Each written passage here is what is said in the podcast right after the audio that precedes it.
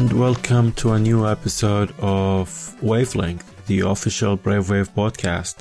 This is Mohammed Taher, director of Brave Wave, and I'm joined again by Brave Wave's mixing and restoration engineer, Marco Guardia, and independent developer, Benjamin Rivers. Hey, Marco. Hey there. Hey, Ben. Nice to be back.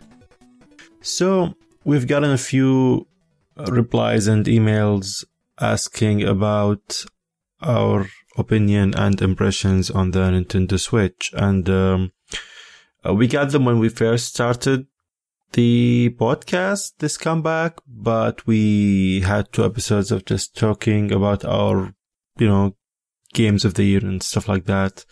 And then last week, um, or um, the last episode, I talked with Alex about Resident Evil 7 so we didn't have the chance to talk about the Nintendo Switch. So we're gonna do it um, now uh, after seeing what Nintendo had unveiled for us. Before we move to the Switch conversation, I want to talk about our latest Brave Wave release. It's a solo album by the co-composer of Bayonetta series and uh, Metal Gear Solid 4 and Metal Gear Solid Peace Walker, Takahiro Izutani. The album is called Lingua Franca and it's, it's by his alias. It's not, it's not his name. He's using Dugo. And, um, this is a really special and interesting album. Uh, we talked about it before in one of the previous episodes. Um, Lingua Franca is an album that's been something like 10 years in the making. Uh, Takahiro spent a lot of time with a lot of collaborators and uh, performers and he's been working tirelessly on this album and this is his first solo album. He did work on a lot of games. He even remixed Ayumi Hamasaki, the, the famous uh, J-pop singer. Uh, he did a lot of remixes, a lot of stuff, but he never actually released something original. And uh, he's a guitarist. He's a fantastic producer. So this is basically his his uh, vision of, of of of a solo album.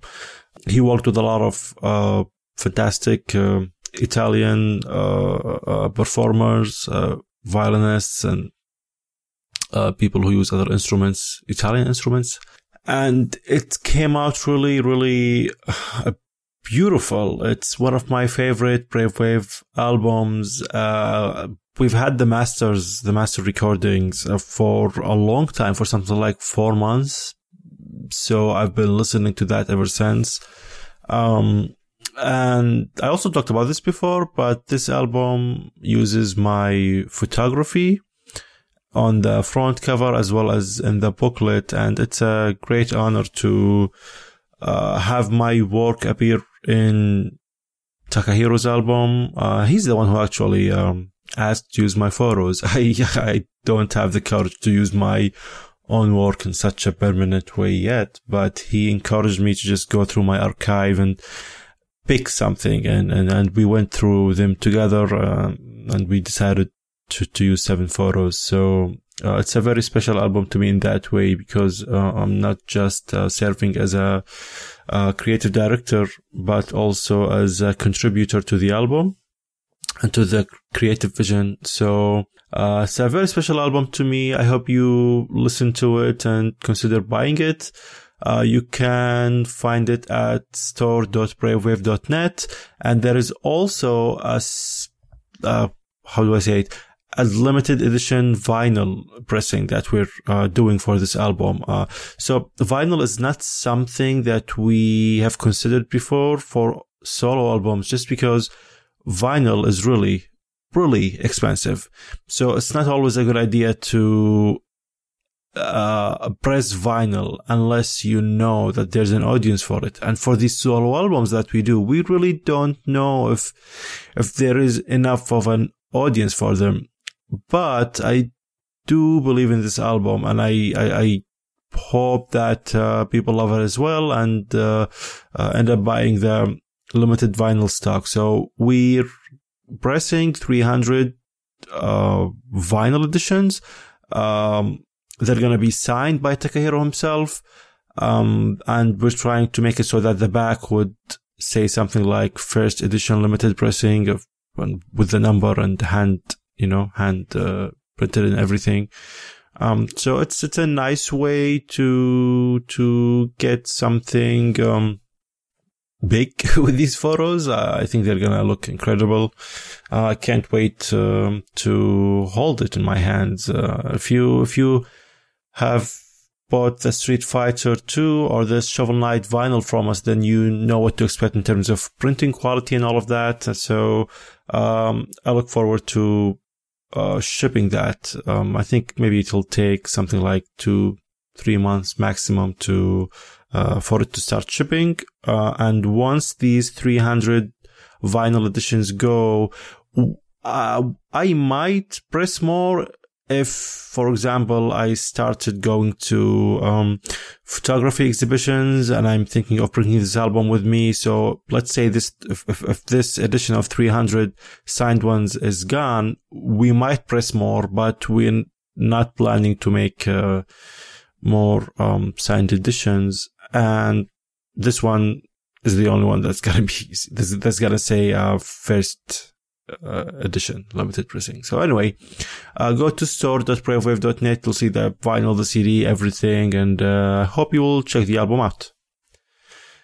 And so let's move to the Nintendo Switch discussion. But uh, just a note, we recorded this episode a while back. We actually recorded it before the Resident Evil 7 episode, so anytime you hear us say something like last week, like Nintendo said something last week, we mean um, the the Nintendo Direct event when they basically unveiled everything about the launch itself. So um, just keep that in mind.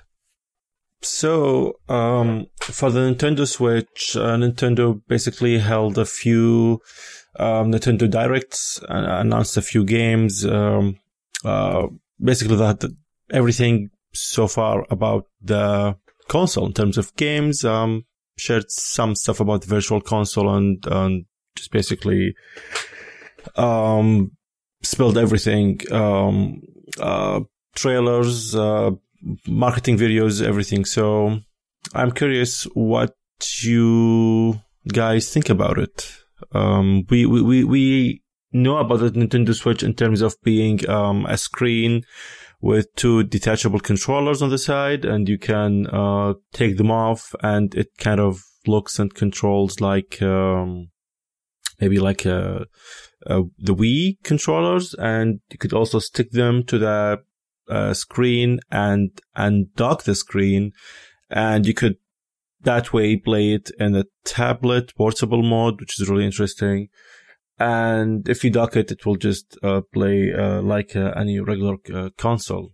And that was their pitch for the Nintendo Switch. Uh, uh, I think it's in December or November when they released the video and said they'll be sharing more stuff in January, and they finally did. Um, so, Marco, what are your thoughts?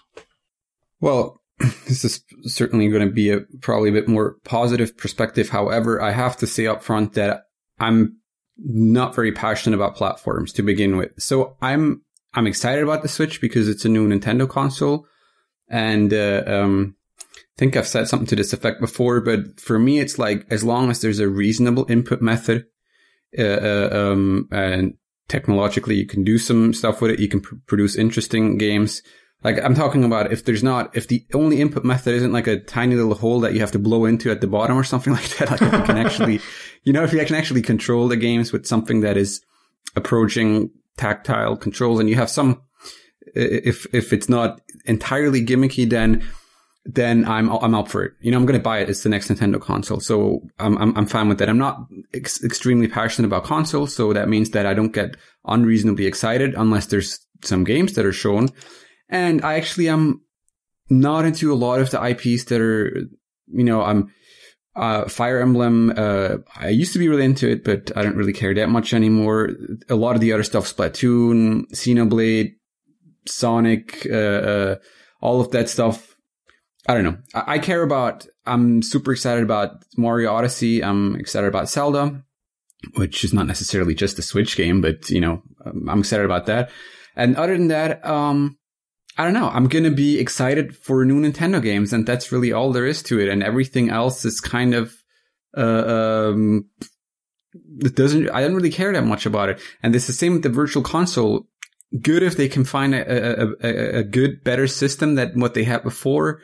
Fine if they're gonna give access to a game or so. But since I'm playing mostly on a original, like I'm playing on my own NES. I'm playing, I, am playing, I'd rather play cartridges. I don't really care much about the virtual console in the first place. So I don't want to say, I think there's probably some, someone, one of you guys is going to be more passionate about those aspects of it. So I can't really say that they upset me or they, they, that I'm super excited about them. I'm just, the only thing I want to get out of the way, I'm just super thrilled about Mario Odyssey. I'm just really looking forward to that. And I think um, all the weirdness that it entails excites me. I'm excited about the weirdness with the real people and all that stuff. That's I think that's kind of cool. Uh, I think that's so Mario Odyssey for me was um, it reminded me of when I was younger and I used to see those weird games, those weird like edutainment games like Mario is missing and Mario's Time Machine and all that stuff. I used to see that in screenshots and I thought, wow, this is so weird. This is so cool.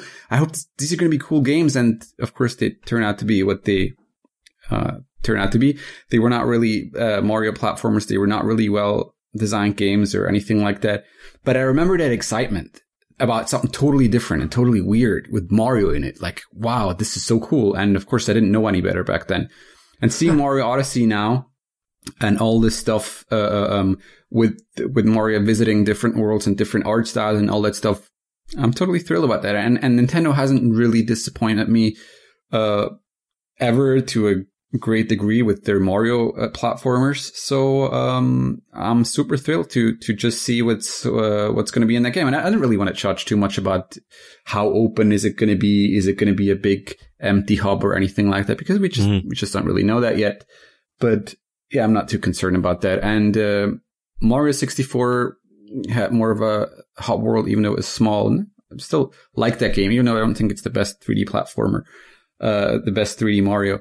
But um, yeah, that's basically what I'm excited about. And other than that, I'd rather you guys sort of give me a lead and tell me what you, you think about it. Ben, I think, is maybe a little bit more passionate, and I think more you too about some of the aspects. So yeah, um, let me talk about what I like, and then I think um, we'll move to you, Ben. I know um, maybe you have some reservations, but uh, a lot of the things about the Switch feels like um, stuff that I'm interested in. Like, for example, the fact that it's a console that I can take uh, outside with me.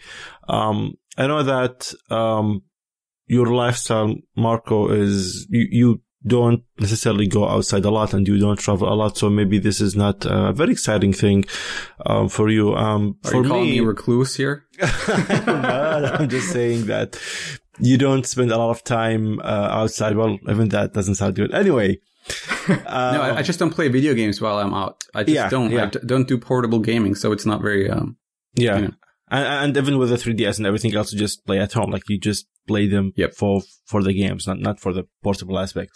Um, I do that as well. I mostly play at home, but um, just because I have a 12 hour job, um, and the commute is way too long, uh, two hours a day. Um, most of it is I'm not driving. So it helps to have, uh, you know, something with me. Sometimes I have my 3DS or Kindle or whatever. So I still don't know if something like a, the Switch would make sense to play, but I, I like the idea of, um, playing something and then walking either like, you know, traveling or, or just going outside to a place where I, I might have some time to play and, and taking that with me. I like the concept and um, I'm actually interested to see whether this is something that they consciously want to do, which is trying to bring the uh, portable and the like console uh, mm-hmm. systems together in one system, or if they still prefer to have them separated but still have the console being portable. It, it, it certainly sounds very interesting to me and it, it's a very Nintendo thing uh, to do. Um, I don't see any other uh, Sony, Microsoft, any any other uh, company doing it but Nintendo. Um, I like that, and um, I know that a lot of people aren't really excited about all the motion stuff, but I've always been fan of what the Wii did, which is it had a lot of party games, like fun games, and that made it a lot of fun to play with all kinds of people, even people who don't care that much about video games. Uh, and even though all my brothers and sisters, they are into games in one way or another, I still like the idea of, of having, uh, multiplayer games that are party focused instead of just being, you know, a, a fighting game or something like that. Uh, not that we don't have a lot of, uh, um, uh, co-op or, or multiplayer experimental experiences on the PC or even on the PlayStation 4, but I like the potential of this, um, of bringing the motion back with, with these controllers. And, uh, one thing that bugs me about them is that the ergonomics don't look that good. I, I, I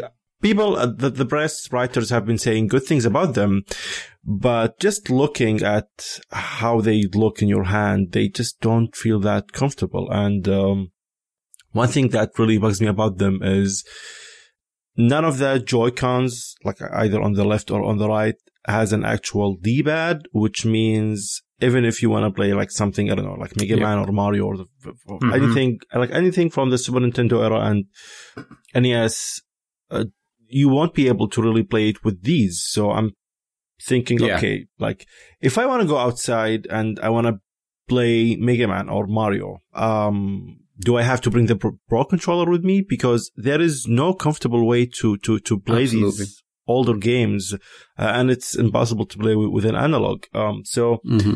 this is a disappointing thing for me. Uh, I, I can see Nintendo releasing, um, a special edition Joy-Con that has, uh, a D-pad, which I don't know, it seems a bit messy, but, um, I mean, that's, that's better than nothing.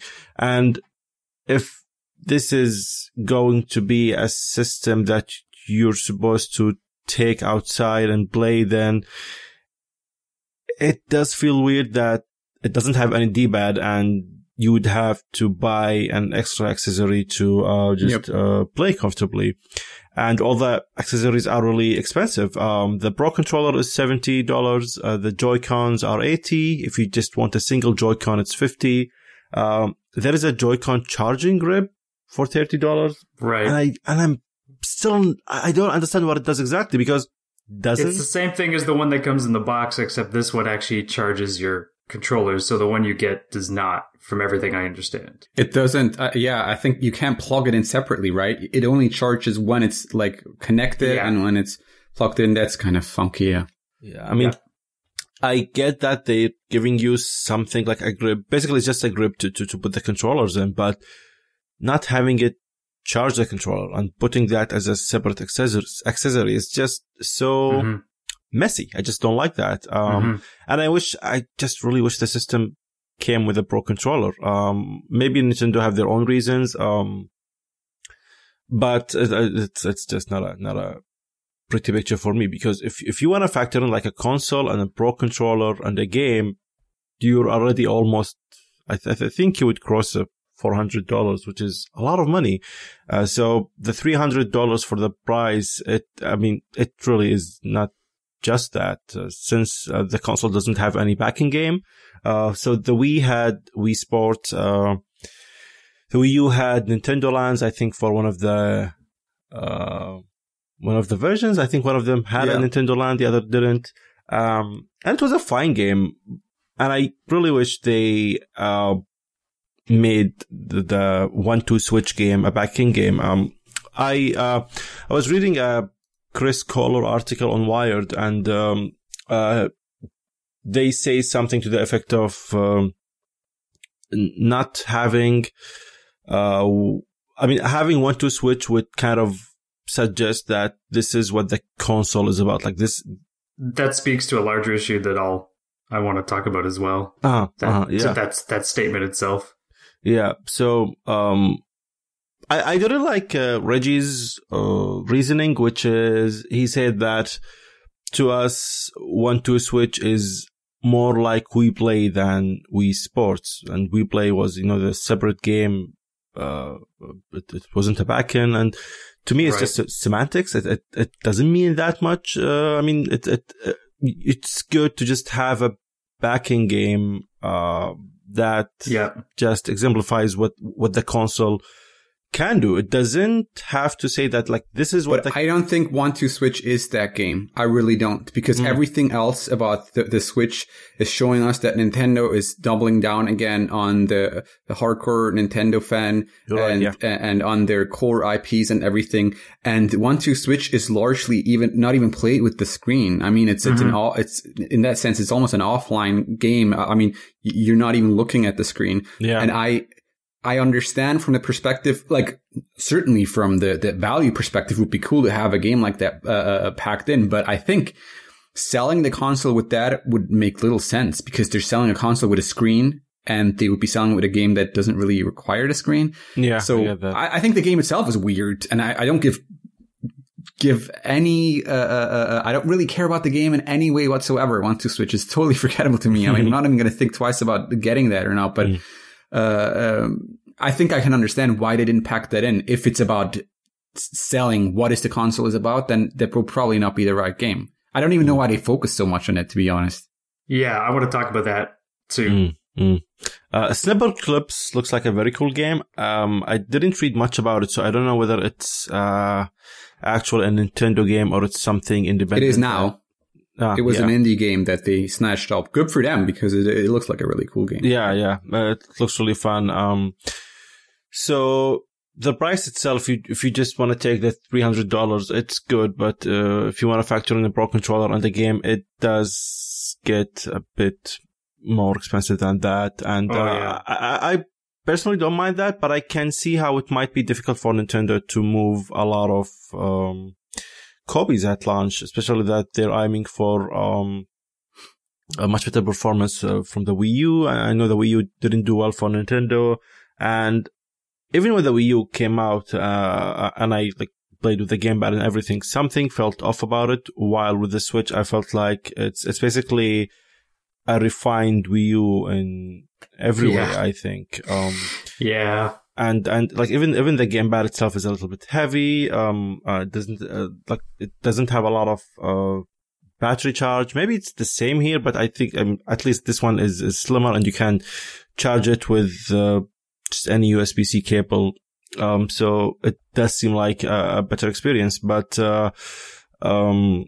In general, I like what they showed. So for the launch, for the launch day on March 3rd, they have uh, Zelda Breath of the Wild, uh, 1-2 Switch, Super Bomberman R, which is something that no one expected to see at all. It's really interesting to see Konami of all people, um, releasing a new Bomberman game, uh, on this. And I like it. Uh, uh, I'm gonna buy it. I don't mind that it's, I th- I think it's $50. Maybe it's 40 with the Prime discount, Amazon Prime discount. Um, I can see why the price is, uh, annoying some people, but I'm, I'd love to play it. Um, and on March, so that's that's the launch window. So, sorry, the launch day, and on, Ma- on March we will have Snipperclips and uh, uh, I can't see the this image. It's, it's some racing game, fast something, and I am Setsuna, the Square Enix RPG, and uh, uh, April twenty eighth we have Mario Kart 8 Deluxe, which kind of it, it it feels like a Mario Kart 9 to me, just because it has a lot of tracks, it has a lot of uh, uh, bonus or new content. Uh, it's interesting that they're just sticking with the Mario Kart 8 uh, name for this. And then throughout spring 2017, there is Arms, which looks a, like a really interesting uh, boxing game that would probably use the uh, motion controls, which is something exciting for me. Um, there's Disgaea 5, Sonic Mania, all kind of stuff. Uh, they also announced Splatoon 2 for s- the summer. And, uh, interestingly, Super Mario Odyssey and Xenoblade Chronicles 2 are, both of them are really big games and both of them are releasing this year, 2017. So in one year, we'll have Zelda and a, a, a major Mario game and Oh, major but you're assu- RPG. you're assuming Mario's actually coming out this year, Yeah, I wonder too. which if is that's totally happening. it's. There's no way It's it's, a wild coming out this year. I guarantee you won't. Yeah, so uh, um, I've read on a website called Nintendo Everything that says that Super Mario Odyssey development is considerably finished. So I I don't know about that. It it it, it makes sense. believe it. I'll believe it when I see it. Those, Yeah, Yeah, yeah. much. Those holiday holiday Nintendo promises were always so tantalizing, but Yeah. we've, Yeah. we've had our hearts broken so many times before. yeah, Absolutely, yeah, yeah. you're right. I mean, I, I certainly hope so. Uh, if it did happen, They they needed to. Well, they 100% needed to, but I don't know if they'll if they'll stick that landing. Maybe it is actually a thing where they didn't want to have it at launch and they were actually close to or pretty much done with the game and they were just, we need a big holiday title. And so we're going to wait until, uh, that would be the, the, the ideal scenario for this. But I, I really don't know. I mean, it looked quite far along from the trail. I mean, the trailer included more than early reveals of 3D Mario games or, or Mario games in the past have shown. It seemed to show a lot of the game a lot of different areas. So who knows? I'm, I'm going to stay optimistic, but you're totally right, Ben. I mean, if that's actually, if they're saying holiday now and that's the first release date they give, then yeah, Yeah. I would expect it to get delayed at some point. Yeah, yeah, uh, I won't be surprised. And I mean, so Zelda, Splatoon 2, Mario Odyssey, Xenoblade Chronicles 2. I'm, I'm actually more surprised that Xenoblade Chronicles 2 is coming out in the West this year because Xenoblade is usually a massive game with tons of text and just tons of everything. So, um, I just can't imagine them finishing that this year. And if I, if I have to take a bet, I would say Mario would release this year, but not Xenoblade. But who knows? I mean, if all of them, if all of them were released this year, it, it would be a really fantastic year for a, a first year for Nintendo because uh, even though I liked the Wii U launch just because it launched with a 2D Mario game and I really enjoyed that, um, um, I think this launch is much uh, stronger and uh, Emily Rogers had a uh, uh, an image comparing the launch of of Yeah, yeah, that the image is Switch.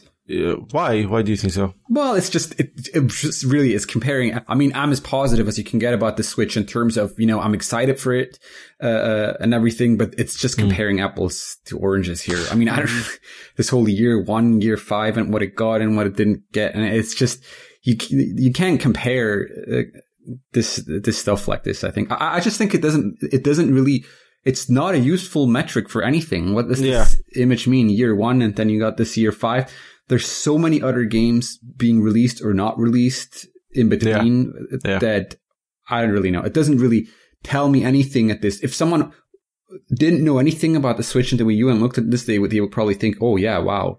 But really, it's just a handful of games that it's comparing with Yeah, for no reason that I can see. I mean, yes, it says, oh, year one, Splatoon 2, year three, uh, and Splatoon we got for Wii U in year three. And in Switch, we're getting it in year one. But that doesn't really make any sense. It's an existing IP. They're making a sequel and it's not the Yeah. same as making a completely new IP from scratch. That's yes. I mean. yes, yes, yeah, yeah, I get you. Yeah, I get you. So, And- and Minecraft too, like, okay, Minecraft's also coming to the Switch now. Big deal. I mean, I, yeah, yeah, yeah. I know, I know. I mean, if anything, Minecraft should have been on on on launch day just because it's Minecraft. And I mean, come on, Wh- Yeah. What what, what Mhm. on launch day? But let's let's I want to I want to hear what Ben has to say about the the Switch because he hasn't been able to say much so far. So Okay. I'm gonna try to not be that guy. I'm- be that guy. Uh, so I always I always look at these things from three points of view. The first one is obviously just as like a player who just wants to play games. The second is someone who's really interested in products. Uh, just I just have a big. I treat my games as sort of products, and I'm really interested in how products are made and released, and how they relate to customers and how they get presented. I just find it all that fascinating. It's just kind of because of my background. Uh, and the third is obviously as a developer. Uh, so for me, for the Switch, when they reveal it and they show stuff, the first thing I look at it is not even as a person who wants to play games. It's as someone who's interested in how products are marketed and produced and all that kind of stuff. And this is my biggest issue. So, like, I'm not excited for the Switch, um, like at all. Uh, I don't know if I'll get one this year. If I get one at all, I'm not really sure. It all depends on a number of factors. Um, it's not, it's as a product, it's just not a product that speaks to me at all. Uh, that doesn't mean it's bad. It just means that, you know, um, I play games primarily on the biggest TV I can, I can muster. Um, I do have, you know, 3DS and, Vita, obviously, but, uh, I don't play them all that often. Um, I prefer to just play, like, I'm the kind of person who plays games on a big TV while standing up, and I do that when I manage to carve out time, which is, which is not very often these days. I'm not young, like, I'm getting dangerously close to 40, so, uh, uh, the way I get time to have uh, play games versus other stuff is is different than a lot of people who um, just have you know their days are just different. Mhm. But so for me, when I see a, a product like the Switch, the answer is like, what is this? How does this fit in the life that I already have? How does this fit in the, the way I use other products? And the answer for the most part is that it doesn't. Uh, and the main thing is that I, when I play video games, I pretty much play games on PS4. That's I could get rid of every other game console I have, like I mean current anything. Um, and if I just had that, that would be fine because that's where ninety five percent of my games playing is, um, at least for for current releases, obviously. Mhm. Uh, so for me to have another system in the house, it has to sort of do something that I can't do with other Well, it has Nintendo games. Well, and the problem is that I don't want to buy Nintendo hardware anymore. Like I haven't for at least five years. I I don't think there should be any more Nintendo hardware. I personally would rather just have. Where are you going to find Nintendo games still? Not on PS4. I would rather. I wish Nintendo was making games for PS4. That'd be my. That's my ideal. Well, but they're scenario. not. That's the I know. problem. They're not. No, I know. I like just because I want to play the hardware they already have, and I just want to play those games, which are only like for me maybe maybe one or two games a year or something like that. Because Same. so for me, the idea of like getting a Switch, like there there are no games coming up for Switch that I want to play. Um, mostly because I can already play Zelda on the Wii U that I have, which is totally totally fine by me, unless it's proven that it's it's just like totally a complete disaster on the Wii U. Then we'll have to re- reconsider. But from a product point of view, uh, I think I think they've dropped the ball on pretty much every angle Mm. like on, on, on every single bullet point you could imagine. Um, mostly because, uh, the one thing they focused on, which I totally agree, and they, they did succeed on this completely, so it's not every angle, I guess, but you know, they wanted to have a clear message, like what does this thing do? What makes it different? That absolutely, from that first video that they showed, um, uh, made sense and people got it right away and that's and that's great. Like that that is awesome. And for some people like lots of people on my twitter timeline and whatnot say like this is what i've always wanted. I want to be able to play a game on my TV and take it, and that totally makes sense. Uh, but I think the problem ends up being in the the details of things where, um, because the game runs on like a weird processor, it's hampered by a lot of things. And for product stuff, like when you design hardware and software, there's always a thing about like friction, you know. And for games like Marco, we've sort of talked about this on previous episodes where we just talked about menus and side quests and all that kind of stuff that prevents you from just sort of staying in the moment in a game. Um, I always think about this with products where you think about the friction of everything you're doing. You know, like what is preventing you from just using the thing the way it should be used? And I think we already talked about this a bit where you say, okay, it's great. You can play the game, or so you play the Switch and you can take it with you. The problem is the battery life isn't very good. That's a point of friction.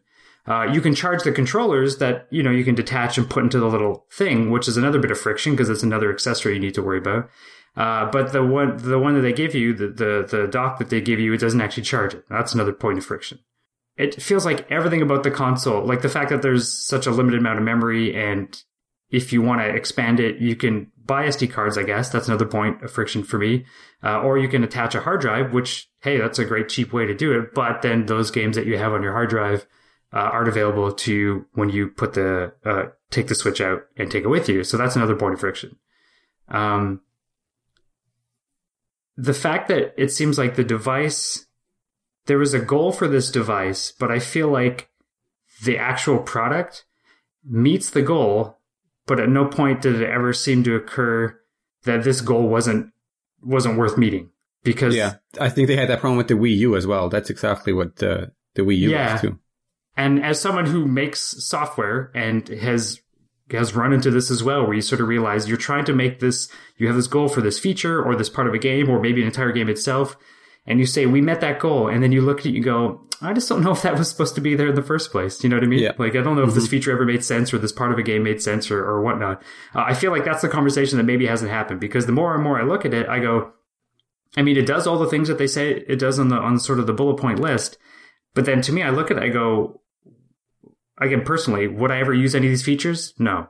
This is, Yeah. I just, I'm not going to bring a game system with a kickstand on a plane and then take out the two little controllers and then I guess plug the game system into the charging point of an airplane seat because it's not going to last, you know, long enough for a full flight to say GDC or something and then have to charge the controllers as well. Like all that is just, Yeah, I could take out an iPad and play something that is easy enough, that is fun for the time that I have, or Uh, like you were saying, Marco, I don't really play games outside the house that much. I'd probably just read a book anyway. Yep. Uh, again, that that's totally just me. But the the thing is that I think a lot of people are getting super excited about stuff that Nintendo has proven before that is not necessarily their highest priority. It's not the stuff that they're as interested in. Um, and it's always a case of, well, it looks like they're going to get it right this time. And to me, it seems like they it, none of that is true. I just feel like when you get a system that has a tablet, removable controllers, and attachment, you know, cables, and then if you want to do other stuff, you have to buy another controller, and you're going to have like it seems like every Nintendo system I have has like four to five accessories that I use once every two years Mm. in a drawer because the thing that it comes with in a base package does not quite do everything I needed to. Versus for me, and again, this is just the way I play games, so again, this might not apply to, to many people, but um, for me, PS4, television, DualShock 4, love that thing. Like I'm good to go. I uh, and again, I love the Wii. Don't don't get me wrong. I love motion control games too. Like I played a bunch of stuff. Uh, we were talking before the show about another Code R, which is a, a game that uses motion controls on the Wii to make like a sort of a uh, very friendly adventure game. And I love stuff like that. I love stuff like stuff like Silent Hill, Shattered Memories. Um, there's all those things that I got out of the Wii uh, that I really love because I couldn't get anywhere else.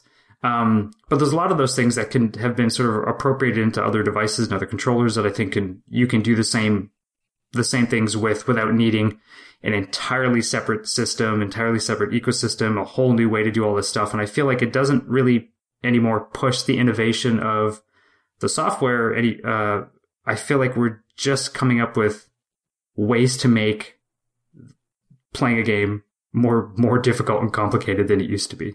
Hmm. Uh, and again, that's also from a lifestyle point of view because for me, I, I mean, I talk to people who, man, I don't understand how people find so much time when they're not, you know, twenty to to to play games because, like, I might average a couple hours a week unless I just get a bunch of work done early and can squeeze in Mhm. some time. But hmm for me, play sessions are like thirty minutes a day Mm. if I'm lucky, maybe an hour if if if sort of things go well because there's just other other stuff to do.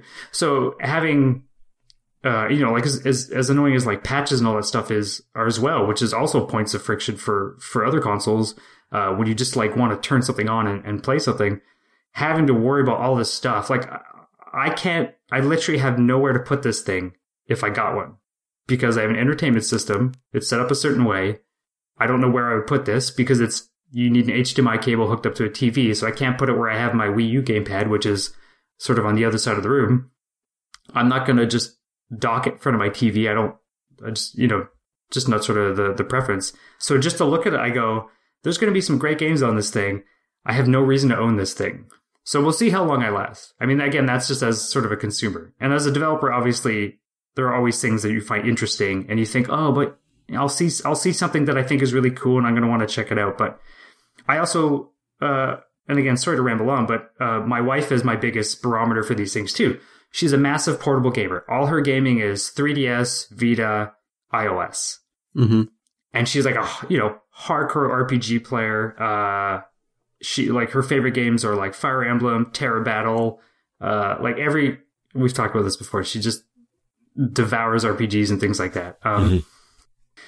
So I always just say like, okay, so walk me through it. What do you think about it? And she says, does it have Street Pass? And I say, no, they removed it. She's like, well, too bad. one, la- one last sale. She's like, the thing that I love is the ultra portability of a 3DS and the fact that I get that continuous drip feed of content and extra stuff from Street Pass. Like she makes me take her 3DS to events so she can Street Pass Mhm. uh, on her 3DS to get That's stuff because she that's like the best feature for her. She just loves that stuff. Wow, that's And so so she- crazy. I didn't know that people actually that there's there's people who are actually into this because I just never even look at any of this stuff. I still don't know what Street Pass does. like well she plays all this like she is beaten the street like you know k- k- kill screen the all of the street pass games that nintendo has Yeah, yeah. uh has ever released all of them she gets them all she plays them all she loves it because it's that kind of game style where you just sort of like jump in for a, a minute and you're like oh let's update this let's do this round let's let's you know play with the new stats that i have let's have fun and then move on to the next thing she's totally into that Mhm. very, very you know more mobile and portable gaming style where you just kind of like dip in uh have a bit, you know, make a big bit of progress, have a bit of fun, and then sort of move on from there. Um, but now with this thing, you know, I showed her the size of it. She's like, if if I'm going to bring something out that big, I'm just going to bring my iPad. Mm-hmm. Yeah. Like, there's no way I'm going to bring a six inch portable out. Like, this thing is humongous.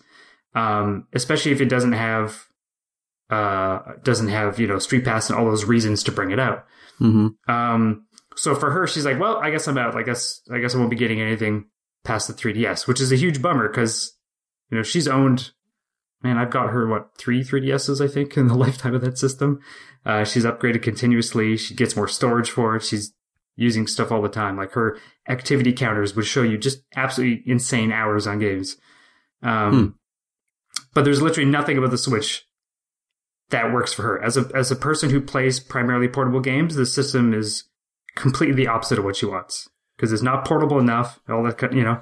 But that's that's for a totally different reason than why you are not in, into the Switch, right? E- Exactly. So, I mean, we're we're just one use ca- use case. Obviously, we're just one sort Yeah. of consumer case. But for us, it's like the way we play video games is different. Yeah. But this device is meant to appeal to both of us, but it actually appeals to neither of us. It's it's it's funny because I totally get your perspective, Ben. Because everything, uh, almost everything you say, I agree with.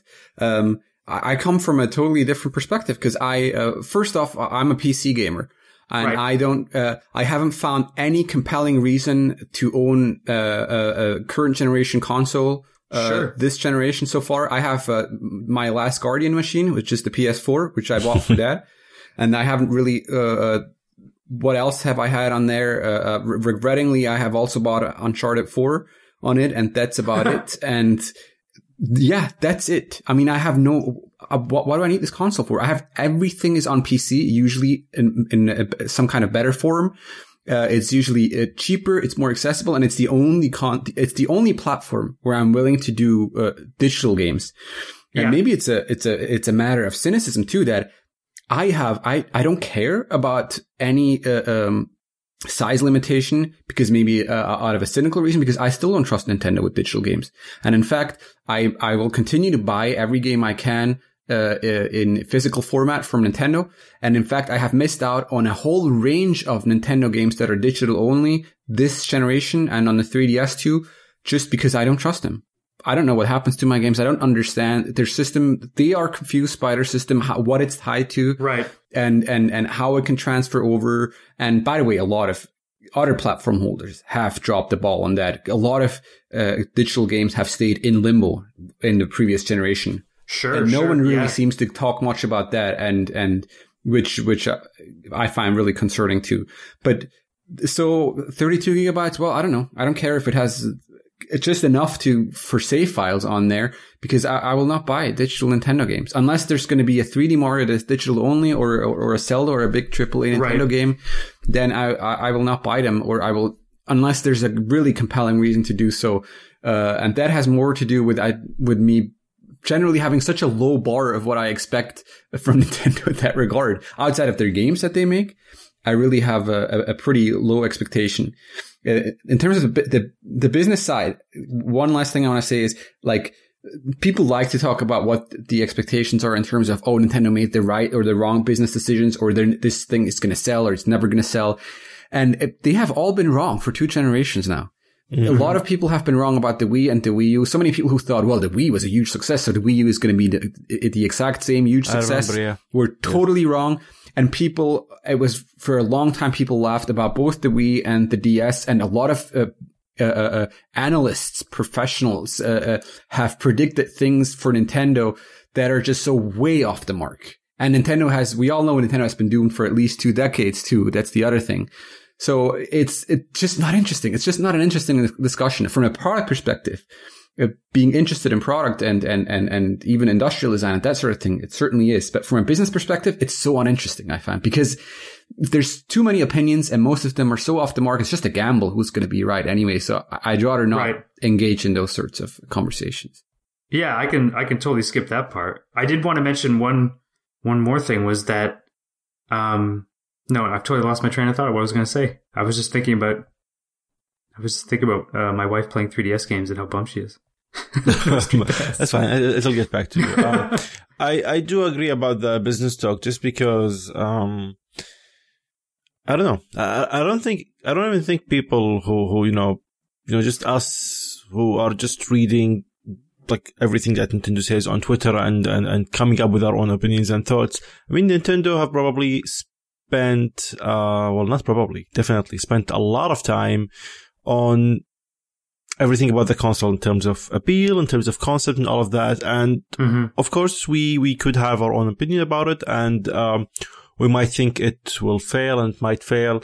But to look at something and then have an immediate gut reaction and just tweet it and, and just be like constantly reading the stream of thoughts from, from gamers, it's, it, it gets boring because, Oh yeah, The totally. think pieces. yeah. Oh, yeah. exactly. Yeah. I know it's it's awful. I haven't like I for the record I haven't said a single thing on any platform about Nintendo Switch Mhm. because I had friends bugging me like, "What do you think? What do you think?" I said, "I just need to take a few days to think about this because I don't know what I think. It's it's complicated. Yeah. It's so funny because it's so it's like such a silly thing to. I haven't said anything other than I that I watched the Mario Odyssey trailer at, one, at least once a day. That's the only thing I've said. That's so funny. I think you and I are total opposites on that one as well. Yeah, I, I, uh, to me, everything's exciting about that game. But, but then I'm a big, big, uh, platforming fan, a big Mario fan, a big Right. Mario 3D, and the design of those games are endlessly fascinating to me. So, I just remember what I wanted to tell you. Oh, We cool. talked about the price. So in Canada, if I wanted to buy a Switch on day one and buy Zelda for the Switch, I would be spending a minimum of five hundred dollars, what? uh, just because of the exchange rate. Because the console is four hundred dollars here, and all games are about seventy nine ninety nine Canadian. Um, and the idea of getting any of these accessories or anything at considering what the system is and what it does, and sort of just the general appeal of it right now, um, would be prohibitively expensive. Yeah. That's crazy.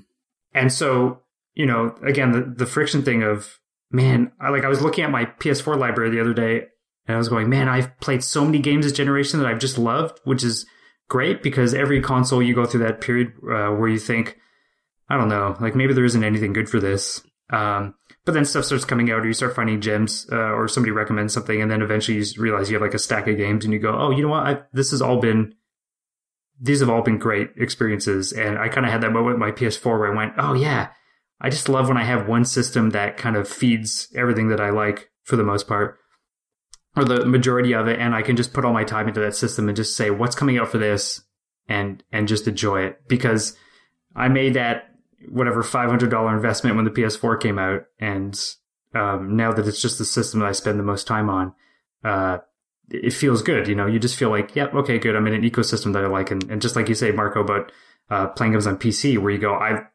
this like this hardware. I like how I get my games. I Yeah. find all the games I need every day. When I want to, you know, find a new title, there's nothing to do other than think, okay, what do I want to play today, and and then you just go get it. Um, hmm so launches are always are always tough because I like I'm super excited about uh, Zelda, um, but I don't think I want to pay five hundred dollars to to play it. Um, That is so crazy though, because Switzerland is the most expensive country. I'm in Switzerland and I paid, or I'm paying 370 bucks for a Switch with Zelda included. holy crap! Oh yeah, no, it's three ninety nine ninety nine Wow. Canadian, and every game is always like all the AAA games now are seventy nine ninety nine Canadian. That happened. Our dollar is uh, considerably lower. Hey, it's great when you get paid by American companies. Don't get me wrong, but it's bad when you have to go to the game store and Yeah. you realize like buying random AAA game costs you ninety three dollars every time. Yeah, I th- maybe we're spoiled too on PC, Mo and me, a little bit in, in terms of AAA games because it's just usually so much cheaper. But that's a discussion for another time, I think. Yeah, um, I mean, I did uh, buy a PlayStation 4 early in the uh, generation, so I do have a lot of PlayStation 4 games before I uh, bought a PC.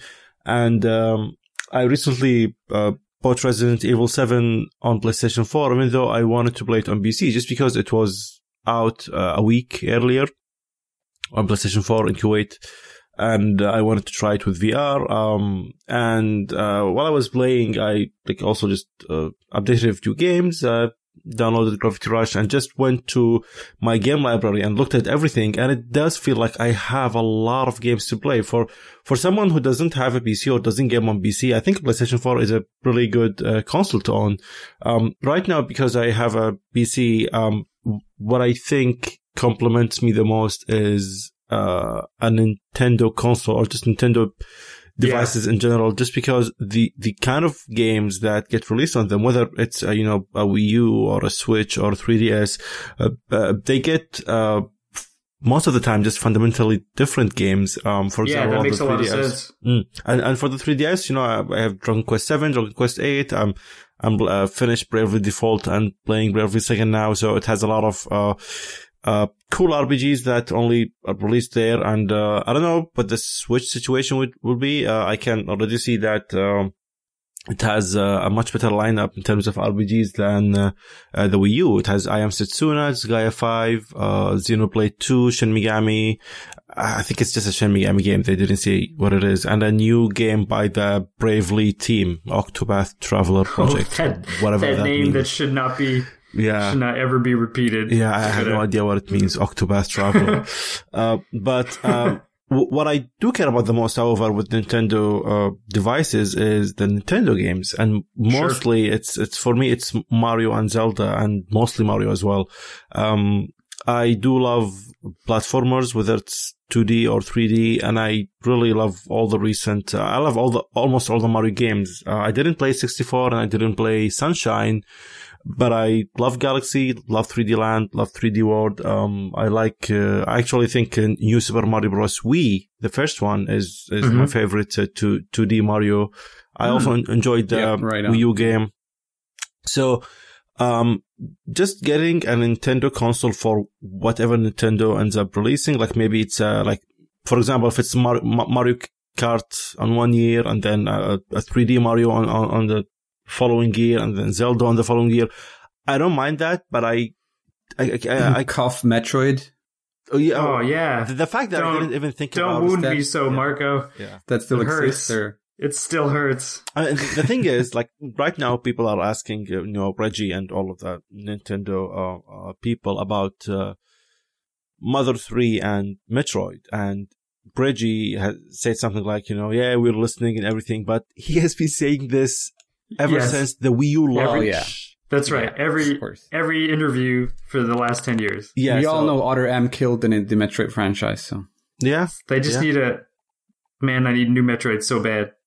That's all I want. Hey, you know what? Metro. One thing you got to say about those those those those those Joy-Con controllers. Uh, from what I understand, with the camera they have, there could be another Metroid, like with first-person controls. And like that Metroid be, Prime. Yeah, style? that would be cool as hell if we got something like that again. That's actually the first thing I thought of when they showed the like the sort of advanced uh, motion stuff for the Joy Cons. Yeah. I thought, oh man, uh, Metroid Prime on Wii was pretty awesome. Yeah, absolutely. That would be cool. Uh, I, I loved I, I loved playing uh, uh, Metroid Prime, the trilogy with the uh, Wii controllers. I, I yeah. thought it was it was much much better than playing uh, with a regular controller. And I think just, just for the basing of Metroid Prime, because it's more, it's more about adventuring and exploring rather than shooting, it, it's perfect. Even though shooting is good, but then again, uh, Metroid has a lock on, which means it, mm-hmm. it makes everything easier, uh, because it's not just focused on, on shooting. But, but yeah, the fact that I didn't mention Metroid, even though it's my favorite Nintendo franchise, just, it's, it's, it's kind of telling about the, uh, the situation with Metroid in general. Um, I just want to say one thing really quick, Mo, just so you remember. It's been 10 years since Metroid Prime 3. Yeah. This year. It's, it's 10 years. And the other game we're not even talking about. yeah. The one yeah, that came no, after. No, no. I so actually, funny. I only played it maybe for one hour and just, just didn't want to touch it again. I, am not even sure if I still have it. I just, I just. You didn't play through Other M? No, why would I? It's awful. Yeah, I know, but it's it's worth experiencing. Sometimes, yeah, sometimes bad games are worth experiencing all the way. Through. You're right. Or, You're right. But I mean, I mean, I was just so angry that I didn't even think about finishing the game. Like I only played it for a little bit, and it like every single time I turn it on, it just makes me angry. Yeah, I mean, it's infuriating. Physically, real, real anger, and it just it just That's annoyed funny. me so much, and I just decided not to um uh continue playing. Uh maybe one day I'll get back to it. I doubt it, but um, it's it's. I hope I hope we'll be getting um a new Metroid Prime game. I don't care whether it's Metroid Prime or a 2D game. I just want a new Metroid yep. game that's in, in the vein of what Metroid is about and not something about, about uh, story and characters and voice acting and all of that garbage that we had with, uh, Other M. Um, so, um, I, I kind of see myself a little bit biased in that I will always get a Nintendo, uh, console or, or handheld just because I know Nintendo will release, uh, the best stuff on it. Uh, if it's something with, like, if it's a device with weird gimmicks, they will still make uh, all the stuff that I like, you know, Zelda, Mario, mm-hmm.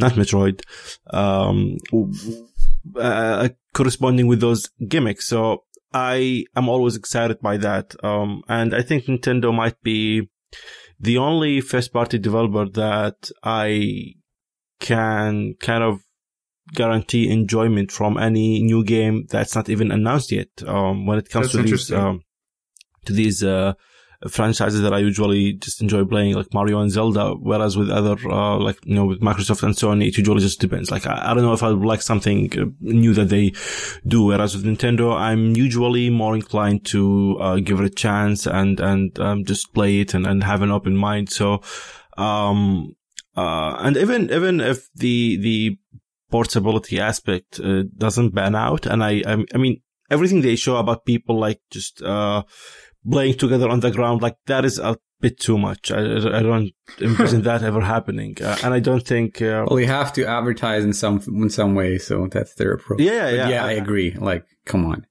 Yeah, it's just. Uh, I mean, even the idea of like going out with my friends and each of us uh, bringing a Switch. I mean, I, my friends don't even bring their Nintendo 3DS, so they're not going to yeah. be bringing uh, a Switch. And you're right about the fact that it is still a, a big thing to bring with you. Uh, maybe it depends on what, like when I go out, I usually have a, a small bag, uh, either a messenger bag or a backpack. So I usually always, always go out with some form of a bag, which means I can sure. have uh, even my laptop with me. Uh, so for someone like me, uh, it's easy to bring uh, a Switch with me all the time. Not that I will do it, but it's easy to do. But I, I realize that a lot of people, when they go out, they don't have a pouch or, or a bag or anything. You know, they, they just go out and it's easy to. Too European what is too European? Going out with a with a bag? Just the. I mean, there's there. I'm always I'm always out with with some kind of bag too, and uh, mm. carrying something with me, and I'm used to that. Yeah. But but uh, it's more of a uh, um, a modern urban thing than you think. Like it's yeah it's, yeah, uh, yeah it's right. true. It's not something that people. Uh, I mean, I still see this debated sometimes online, like on message boards, where people say like. Uh, um, the same people who say they wouldn't wear a scarf or, you know, like, I'm not going to wear a, a bag for like, you know, there's still these weird hang-ups about it being feminine in some way or some bullshit like that. Mm-hmm. So it's an urban thing. It's, it's an, it's a, a, modern thing. It's maybe a, even mm-hmm. a European thing, but I, there's a, a, large crowd of, of, of young or 30ish people who live in certain areas, especially in the States, who would never go out carrying a bag or anything like that. So. Yeah. Well, I have friends who don't uh, like this is in Toronto, but I have friends who have n- like they'll never carry a bag with them. They don't like it. Like they just don't. don't uh, so they don't. Granted, they would probably also never play portable games, but um, but you know they have a jacket, and right, if it doesn't fit in their jacket pocket, they're not exactly. bringing it with them. Yeah, yeah. But even my wife, who you know gen- generally brings a purse with her uh, or something purse like, uh, 3ds makes sense. Um, but like a gigantic six inch switch that's like that's yeah. half a purse probably. Yeah. So it's just if you know if we were going to a friend's to do it, but I don't know. It's again it's just a usage case. I think it makes more sense for maybe younger folks who are like, let's go over to Jimmy's house and yeah and like rocks some Mario Kart. That's totally cool. But yeah.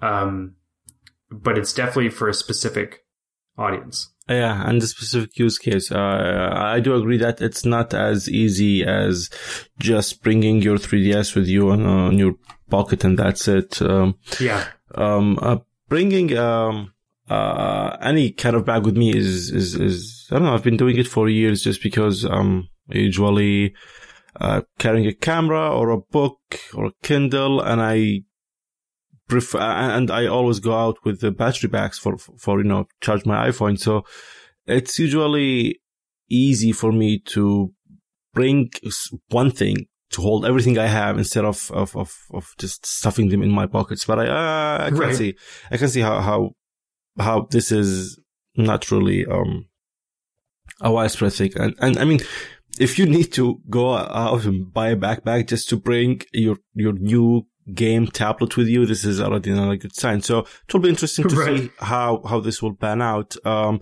but even if it, like, even if this portable thing doesn't really end up being uh, anything, um, uh, if, if what we'll be doing most of the time or all the time is just docking the console and just playing with uh, with the games in traditional setting uh, with the you know motion controller in a few games. Uh, I I still like that.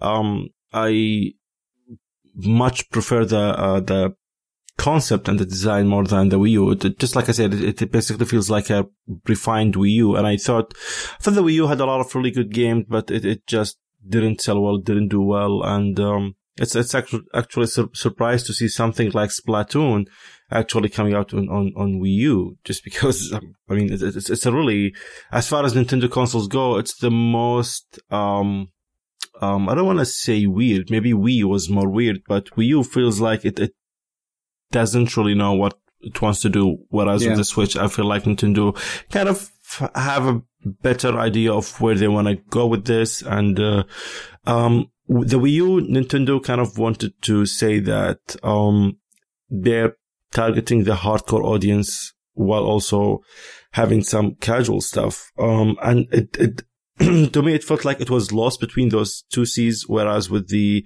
Switch, I can see it being a really good device for uh, casual games and a really good device for um, hardcore games. So that excites me. And I think, I, th- I mean, just, just the, the, the simple concept of a new uh, Nintendo device with uh, new Nintendo games, uh, for someone like me, that's uh, a good enough reason to buy it. One thing that I always found un- underrated because you were talking about the controllers before is just the, the, the split controller design. Because I always thought that apart from the motion control gimmick and all that stuff, I really thought like ergonomically, I, I enjoyed playing with the with one controller in one hand and the other one in the other, and I could just have my hands wherever. And there were a lot of games where that was the case on the Wii, and you mm. didn't really need motion controls or big motions and it's a really uh, uh, um, relaxing way to play games uh, mm. without having to have your hands like cramped together in front of you like that. Yeah. And that I found was a really underrated aspect of the Wii at the time because there were games like Mario Galaxy is a case where sometimes you'd have to shake the controller a little bit, but it wasn't a big deal and occasionally point at the screen, but even that wasn't a big aspect of it. But just being able to hold the two parts of the controller like that, I thought was a, something really enjoyable. I really liked that about the, uh, the, the Wii. And I'm glad that's making a comeback with the Switch, actually, that you're going to be able to, and without cables this time, you just have those yep. two controllers and you can play games that use analog controls pretty comfortably that way. And, uh, whether they have motion controls or not, but I think that's a, a hugely underrated uh, aspect of it that I wanted to highlight. Yeah. And, um, if you think about games like Zelda or Skyrim or any game with a big world that uh, implores you to explore it, it, it's kind of fun to just relax, uh, on the couch and just be chill while exploring instead of just uh, uh, uh, the usual setup of, of, of holding control and everything. Not that I'm complaining. I'm, I'm, I'm i mean, I do like my controllers and I do, li- I do play first person shooters with the controllers, but I have always loved this, this concept of the Wii and uh, without wires, it just makes, uh, perfect sense to me. You can just have your hands uh, uh, apart wider than before, and there are no wires uh, dangling, and it, it, seems like a, a, better experience even for mm. Motion games that require you to not just have one like remote, but two of them. It would be much more comfortable, much more comfortable than having that Wiimote and the nunchuck connected by a wire.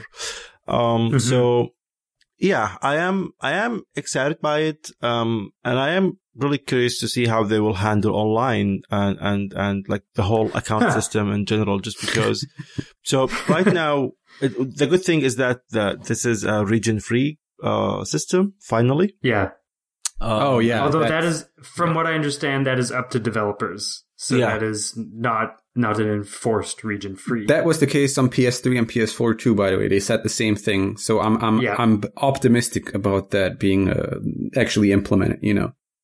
hmm Yeah. It seems that there is a seemingly good account system. You could easily, um, Yeah, I'll believe it when I see it. Account. Yeah, yeah, of course. Yeah. Uh, I, th- I think you can have something like six, seven, eight accounts on one system. And what they said is that the eShop, uh, the region of the eShop would depend on the region of the account itself. So So you could just set up like on my PS4. I have a, uh Canadian and a Japanese Yep. PSN account, so I can buy games from Japanese PSN. So it sounds like you could just do that here. You can just have like a like a European, you know, eShop account, a Japanese eShop account, and Yeah. a North American one, and then just get the games that come out there. That'd be That's amazing. gr- it's good for indie developers who make games. You know, like there's a, we were talking about a game before the show, but there's some 3DS games that have only come out in Japan uh, that I would love to play on a 3DS, but I'm not going to buy a separate piece of hardware just to do Yeah. it. I would love to be able to tap into that account and, and Yeah. buy those games digitally. My my my DS library, the original DS, is about five times as big as my 3DS one, simply because I can't import. I think Nintendo Yeah. totally underestimated uh, what that did to uh, uh, um, the user base and to to the general audience and the sales and so on. Having the 3DS region lock, but I, I I appreciate there's pressure obviously too from from third parties and so on to a certain degree to have that region lock in there. Otherwise, they wouldn't have shifted from the DS to 3DS to doing that. But I have found that that has hampered my enjoyment of the 3DS tremendously. Not being able to just buy any games wherever I am, when I travel, when I see something interesting, unique. And I'm glad, and I really hope this is going to be the case, that this is over with the Switch. Yeah, I hope so. And um, it would be interesting to see how they will handle Virtual Console because with the Wii U, if uh, if you like, if you had bought uh, something like Mega Man Two on your Wii, a Virtual Console, and then you try to buy it on the Wii U, it will say, you know, you already bought this before, so you will just pay. I, th- I think it's a dollar for uh, Yeah. NES games and maybe two dollars for Super Nintendo. I forgot. I'm interested to see how they how they will handle this. Just because They said, um, Reggie said that they're tying uh, um, the, the, the games that you own to your Nintendo account now. So they yeah, can but he didn't. But they also didn't specify whether that would actually mean that you can carry them over. Yes, totally. Carry, carrying over without paying a fee, I doubt it. It's Nintendo after all, but but at least you know it gives some incentive to have a discount or whatever. I totally understand if people are upset about this. By the way, if they have to keep rebuying these games, I, I buy so few of them that I don't really care much. But I, I think it's it is kind of crazy that there's not a better system after all these years. yeah. Mhm. Uh, and one thing they seem to be doing is so uh, online play seems to be behind a paywall. So now all of the Right. uh, uh, consoles, if you want to play, play online, you have to pay for. I don't know, one form of a subscription method. As if I needed even less of a reason to play Nintendo games online. yeah, Mhm. yeah. which I never have. I don't play multiplayer games, but I, I must be.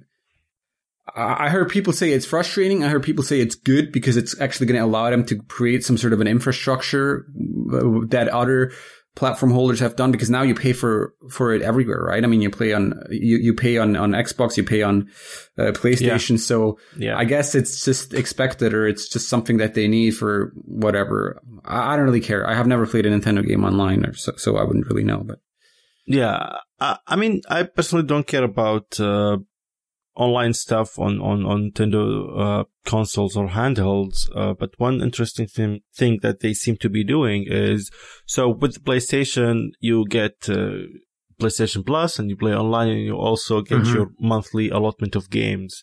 And what the PlayStation Plus method works is uh, so each month they give you like let's say three or four games and you can go and claim them, but after a month you can't claim them.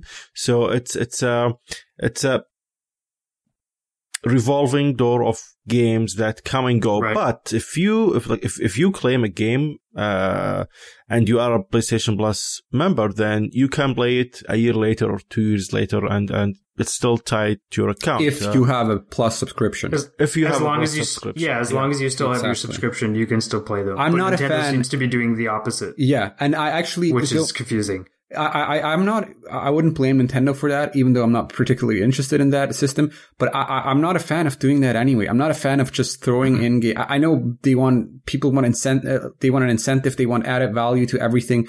But it's just, it's just another part of the whole bundle system for me. It's just devaluing, games. It's just, just throwing a bunch of games. Oh, here, have them, whatever, you know, just, just throwing, yeah, there's four more free one uh, games and everyone has a subscription service. And it's just like, no, I, I would rather just.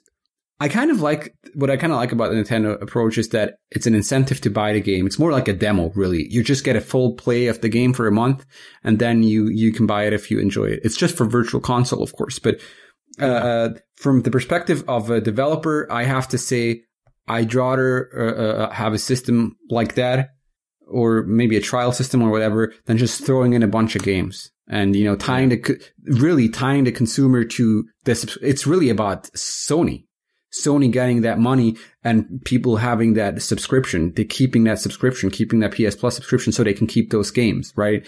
And and uh, for the developers i don't know what they're getting out of this. I'm sure they're getting something out of this. Otherwise they wouldn't be doing this but it's the same with bundles. It's just such an expected thing. We've lowered the bar. It's just like a such a race to the bottom thing. It just ties in with all that stuff you know that I'm I'm hesitant to embrace the the model that Microsoft or uh, uh, Sony have. Yeah, and um, and Microsoft is also doing the same with I think it's called Xbox Live Gold game, something like that. I don't yeah. have an Xbox, so I'm, I'm games, not exactly games sure. with gold. Games with gold, yeah, yeah, and this is basically the same concept. And what Nintendo wants to do is each month you get a virtual console game, everyone gets the same game, and then after a month, it's gone. You can't play that game, uh, and if it, like even if you claimed it, even if you downloaded it, even if it's in your system, after a month you have to pay for it. And one argument that I read for it, I think it was uh, Frank Cifaldi, um, uh, the lead restoration guy uh, on the Mega Man Legacy Collection. He said that the good thing about this is that it kind of creates a, a community and hype around one classic release. So instead of um, uh, Earthbound coming out on, on, on the Wii U. Everyone's is excited. They go out and they they they maybe check it out. Maybe they buy it. Maybe not. And and it like that's it. It kind of creates a more uh, kind of a focused uh, uh, effort into trying to bring everyone to play one game and experience and it's an incentive. Game, it's incentive game. to play to actually play those games because what's what happens what used to happen it's not as bad now but what used to happen with those race to the bottom Steam sales is that people just they hoard games right and bundles yeah. and everything they just hoard them and then they don't play them. A yeah. large, large swath of, of, of games that people buy and have in their Steam libraries on PC is especially bad. Just they're they're not played. And I don't care if it's I don't care if a game is 50 cents or 10 cents on a Steam sale if I don't want to play that game right now, I'm not buying it. I'm so over that aspect of it, of the hoarding aspect of it. And I think it's mm-hmm. for that. I, I think it's probably not some sort of noble cause that Nintendo is pursuing here with this, you know, but, uh, uh, I'd rather have this direction than what the, everyone else is doing, which is throwing them in and devaluing the, the these games. Yeah. Um, I see that. And uh, personally, um, I, I remember one time, uh, maybe three years ago, Wario64 tweeted a link. Uh, I really never seen this deal before. It was a PlayStation Plus for one year for really low price. I think it was $30, maybe 25. I don't remember. It was the lowest amount that I've seen. So I bought three codes, which means three years. And so I had a PlayStation Plus for three years and it just recently, uh, I think in December, it expired. And for three years, I kept claiming games and I, I think I didn't play any of them. Maybe I played a game, maybe two games, but that's it. And mm. what happened is that I know that I'm, uh, uh, I'm entitled to those games. So whenever there is a new, uh, round of games, I would claim them. I would download them. Uh, I like the idea of me one day playing them, but most of the time I would didn't even try the game. Like I, I have an idea yeah. what this game is about and that's it. And Steam is different. What happens with Steam, of course, is that you get massive, massive sales for even the biggest games. And I know about this. I've known about this for years. I tried it before when I had a gaming laptop, but it's happened again this time where I see a deal about a game that I'm kind of interested in. And I just buy it. I just buy it. I don't think much about it. I just think, well, okay, one day I will get to it. but the thing is, when you go to the library tab and you just scroll and scroll, and it's like at, at 50 games that all of them, I want to play them, but I, I mean, I just bought them and why am I doing this? This also happened with the PlayStation Plus. I just kept, uh, uh, hoarding games basically. What do you think about all this, Ben? This, this whole hoarding, hoarding uh, games and, and, and the, the, the, the valuation of games thing? One thing I want to add, Ben, is that I do understand that there are people who maybe play almost all the PlayStation Plus free games. They, they, they discover things from them and that's good. But for me personally, I, I just realized that I just keep on hoarding games and I don't really play much of them. Yeah, I mostly agree with you guys. I think on that. I mean, it's, I like, I always joke about how I'm a minimalist. I just don't like owning lots of stuff. So hoarding is just not in my nature. I'm the kind of person who just like goes to his closet at 3 a.m. and just throws everything in the garbage and says, I don't want any more stuff in here. Uh, so like I'm unaffected by sales, um, because I won't buy anything. I only buy the game I'm planning to play that moment. Yeah. And I don't buy another game until I'm done that game and I'm ready. I don't care if it costs $20 more when I do, uh, or if it, uh, you know, like I miss some sweet deal because, yeah. um, it's like reading a book. Like if I if I buy three books, I know sometimes some books just take me a long time to read because of the content or my time at that point. Um, and all it does is just put pressure on you to, to finish a book, which seems yeah. insane because it should be something that's fun, not you know the opposite. So, uh, but on the but from the point of view of a developer, um, I am the sales issue is complicated. So I'm always I'm always of two minds because there's always there's always there are always going to be people who never buy your game at full price no matter what because they're they're they're not full price interested in your game. Yeah, and I mean that's that's true of me buying games myself. Uh, yeah. maybe there's some AAA games where I say, "Oh, that's interesting," but it's just not my jam right now, and maybe by the time I pick it up, it'll be a little bit cheaper. But uh, I do think that there is a dangerous precedent that has been set of just people. I mean, you see it in, in forum posts and whatnot where people say like, "Well, I'll just wait for the inevitable sale," or you know, yeah. t minus two months till I get this for half price, or, or whatnot. And so much so, and you know this as well, Marco, like as a developer, you plan your entire strategy around these things. Yeah. Like we all know that this happens. We all have spreadsheets to deal with this stuff and try to think about it. Um, you guys bring up a really good point about the about PS Plus and whatnot because I'm like that too. I usually don't download the PS Plus games, um, uh, mostly because uh, if I haven't bought the game, it's probably because I didn't want to play it. Um, there have been some cases where I just slept on a game or was busy with something else or whatnot, and something comes out, and I'll say, "Oh, actually, fantastic! I was looking to, forward to playing this." Mm-hmm. But it's also because I'm a developer too. Like to me, like the the race to the bargain bin to get something because it's free is just mm. not something I feel comfortable doing anyway. Yeah. So um, there are some games where I'll just wait until I can purchase it again, and I'll actually buy it because it's a developer I want to support and yep. I want them to have that sale. Yeah. Uh, I but again, that's not the traditional kind of just like regular consumer perspective. I know. Um, but also the, I mean, depending on depending on the game and the the PS Plus release, you know, it can be good for a developer, it can be bad because those things have negotiations involved, and there's stuff that I'm not going to talk about. But uh, uh, it's not just like Sony just says, "Hey, guess what? Tomorrow we're giving your game away free for a month and you're like hey what and, and then yeah. you just kind of get screwed for a month it's it doesn't work that way but uh, but it is obviously yeah there's a negotiation there's a risk reward to to to that mm whole system um I never thought of what Nintendo was proposing to do in the way that you guys suggested. So that's actually really interesting. The idea of saying, you know, like, you know, let's, let's say I had a game on the Switch and they're like, okay, well, we're, you're going to be this month's free Nintendo game. And you say, okay, and that's the only one. And it's just for people to have for the month. And the idea that that being a, a focus point is actually really, uh, really interesting and actually surprisingly appealing because to have a, say, an indie game that suddenly gets a huge press boost, mm-hmm.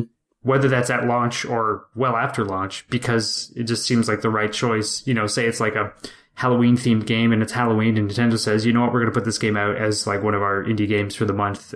Uh, and have to have everyone focus on that can have great long tail sort of results. Yeah, I actually hope they're gonna. I hope they're really gonna do that with with with indie games too, though, because their focus on indie has Yeah. been minimal so far. I think all they've said so far is virtual console, but what you're saying would actually be amazing if they did the same thing but focused on indie games and not just like Nintendo or virtual console titles. Yeah, and I mean, you know, like if Home was on Switch and they were like exactly the situation I just said, where they said, you know, hey, it's Halloween. Do you want to be this month's Halloween Yep. indie game? It'd be like, yeah, absolutely, of course, um, just to get that conversation going. Yeah. So that is a really good point. I mean, Iwata talked a long time ago about how you know he was not not cool about the race to the bottom, and he thought that games should their value needs to be maintained because it's too easy to to to fall down that slope. And I think the industry has largely proven um, him to be right. Yes. Um, the issue, of course, is that is is there ever even anything we can do about it? Yeah, Um, totally. I, I mean, I think there is, but it's it's just because you want it to be true doesn't necessarily mean it's going to, and it's tough. It's a complicated conversation. And it, but Uh, but sorry. No, continue. no, I was just going to say. Now that you mentioned how, or now that you explained it this way, I think having an alternative approach to that is actually very important because things get accepted because they happen and people follow Yes. suit. But sometimes having a disruption there is just at least one way to start the conversation in a di- different direction. So I think that is important. Yeah. And I think you're right about what you said before in terms of, I mean, sales have always existed, but uh, uh, you hear this a lot, this, this attitude of, of, well, I wouldn't have bought this game at full price and, and you're reaching a different audience if it's discounted or if it's heavily discounted. And I think, yes, on the surface level, that is true. And it seems like so logical, but the reality is you have created a market where that's the expectation. Like this is, this is what, uh, uh, what people expect. People, because, I mean, with indies, I see this a lot and I just shake my head. I think, yeah, I might buy this when it's 90% off on a Steam sale. And I'm Yeah. like, well, you go in with that expectation. So you're, you're actually creating this market. It's not like this consumer has really existed before. This consumer might have in a year due to, I want to say positive peer pressure or whatever, when there's a lot of people or a lot of conversation about it and they think they hear, gee, this game must really be interesting or cool or there must be something about it that I'm missing. So I'm going to buy it, even if it's only 20% off or if it's even at full price. But Sure. if they know, well, it's in the next Steam sale, it's going to be 75% off anyway. So I'm going to, might as well wait, right? So that's the consumer you're creating. The market also creates that kind of consumer. So, uh, it, it's always twofold. It's not as simple as, well, people might not have bought the game otherwise, right? So uh, Exactly. once you're on that downward spiral, getting back, back out of it is, is not that easy because the market expectation is just such a different one. And I don't know if we can ever turn it around. You're totally right. We're saying, what is this doing? But i- in fact, it's already done it. I mean, we're, we're, we're in it. We're in this market that, that with the race to the bottom has already happened like a long time ago. And, and the app store and all that stuff, uh, iOS and what Apple has to a degree helped create and, and bundles and all that stuff. I mean, we're, we're in it. It's not the future. It's not a dystopian sort of thing, but it's actually happening. It's all around us. Yeah, I think when you're you know in middle school and high school and you have all the time, but your money is limited. Uh, deals and this whole PlayStation Plus uh, makes a lot of sense. But I think uh, for um, all of us, we money is not the issue. It's it's the time. So usually, I just find it uh, uh, funny when people say this game is uh, good. Like, like just wait for a fifty percent off sale and. It, it's worth that. Uh, to me, it's never about the price. It's, uh, Mhm. I mean, if a game that I like, whether I, I mean, I, I spent uh, a hundred bucks on Forza Horizon, uh, 3 because I wanted the early access and I don't regret that. And I bought the, uh, you know, so, so even for this edition, a hundred dollars edition, it doesn't have the expansion pass. So I bought the expansion pass, but I love that. I enjoyed it. And Yeah. there are games that I might get for free. And if I played what, let's say 10 hours and I just didn't have a good time with it, I wouldn't be bemoan my money. I would just be bemoan my time that, you know, I didn't, I didn't like it. I didn't enjoy it. And it's never about the money. Uh, I, I, th- I think, uh, uh, on all of us, like people who, who have a job and, uh, who can afford these things, but it's usually the time that they can afford. It's, it's, uh, just about uh, finding, uh, the time. And this is what I've been thinking with, uh, Bomberman, because a lot of people are saying that, you know, 50 bucks, even, even 40 or maybe it's 42, 43 with the Amazon Prime discount. A lot of people are saying that this is too much and should be 20, should be 30. But to me, um, I get that. I understand that, uh, uh perspective. But to me, I want to play that game. If it's 60 bucks, I will still buy it because I want to play that game and I, and I know I will have a lot of fun with it. And, um, um, one, one really interesting, um, point to mention is that, um, when Marco and I were talking about the Generation Series, uh, projects, a line of soundtracks, uh, one thing we agreed on, and this is, was Marco's ideas, is that, uh, these will never be discounted. Even if we right. do our like yearly sale stuff, uh, we usually with Brave Wave do a yearly sale in December.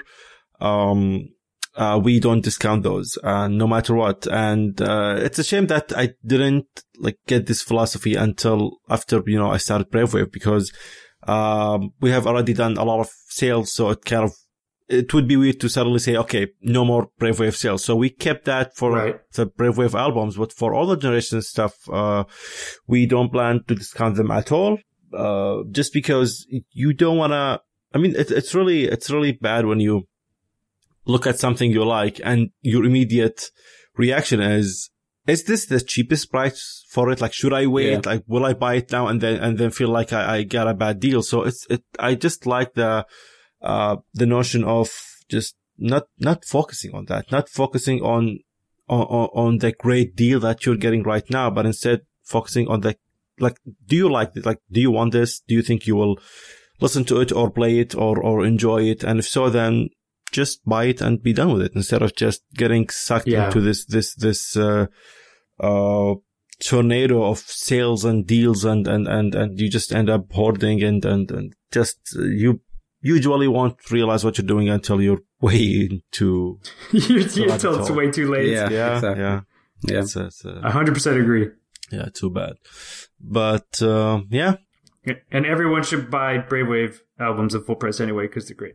Yeah, just should. Yeah, everyone should. Um, so yeah, this I think I think we said uh, everything we wanted to say about the Nintendo Switch. Um, cool. I like it, but I still want to see how it feels, uh, the controllers and everything. And uh, um, I'm really excited for uh, Mario, uh, I thought it was, for a moment, I thought it would be an open world kind of game, which uh, made me angry, but then I realized that it's not. It just looks like every other uh, Mario game. Um, so, um, I look forward to playing Zelda, and uh, I think uh, when when the console is is released, we will have uh, more to talk about. Yeah, exactly. That's a good time to revisit what we've said today, or maybe at least when we uh, all own the console. Yeah. Sounds good. Yeah. Um, so that's it for this episode. You can find us on Twitter. You can ask us any questions. We will just uh, answer them the next time we record. Uh, you can find me at robokick and Marco at Monomirror and Ben at Benjamin Rivers. And you can just go to the website for the show notes. You will see all the links about everything we talked about as well as our Twitter handles.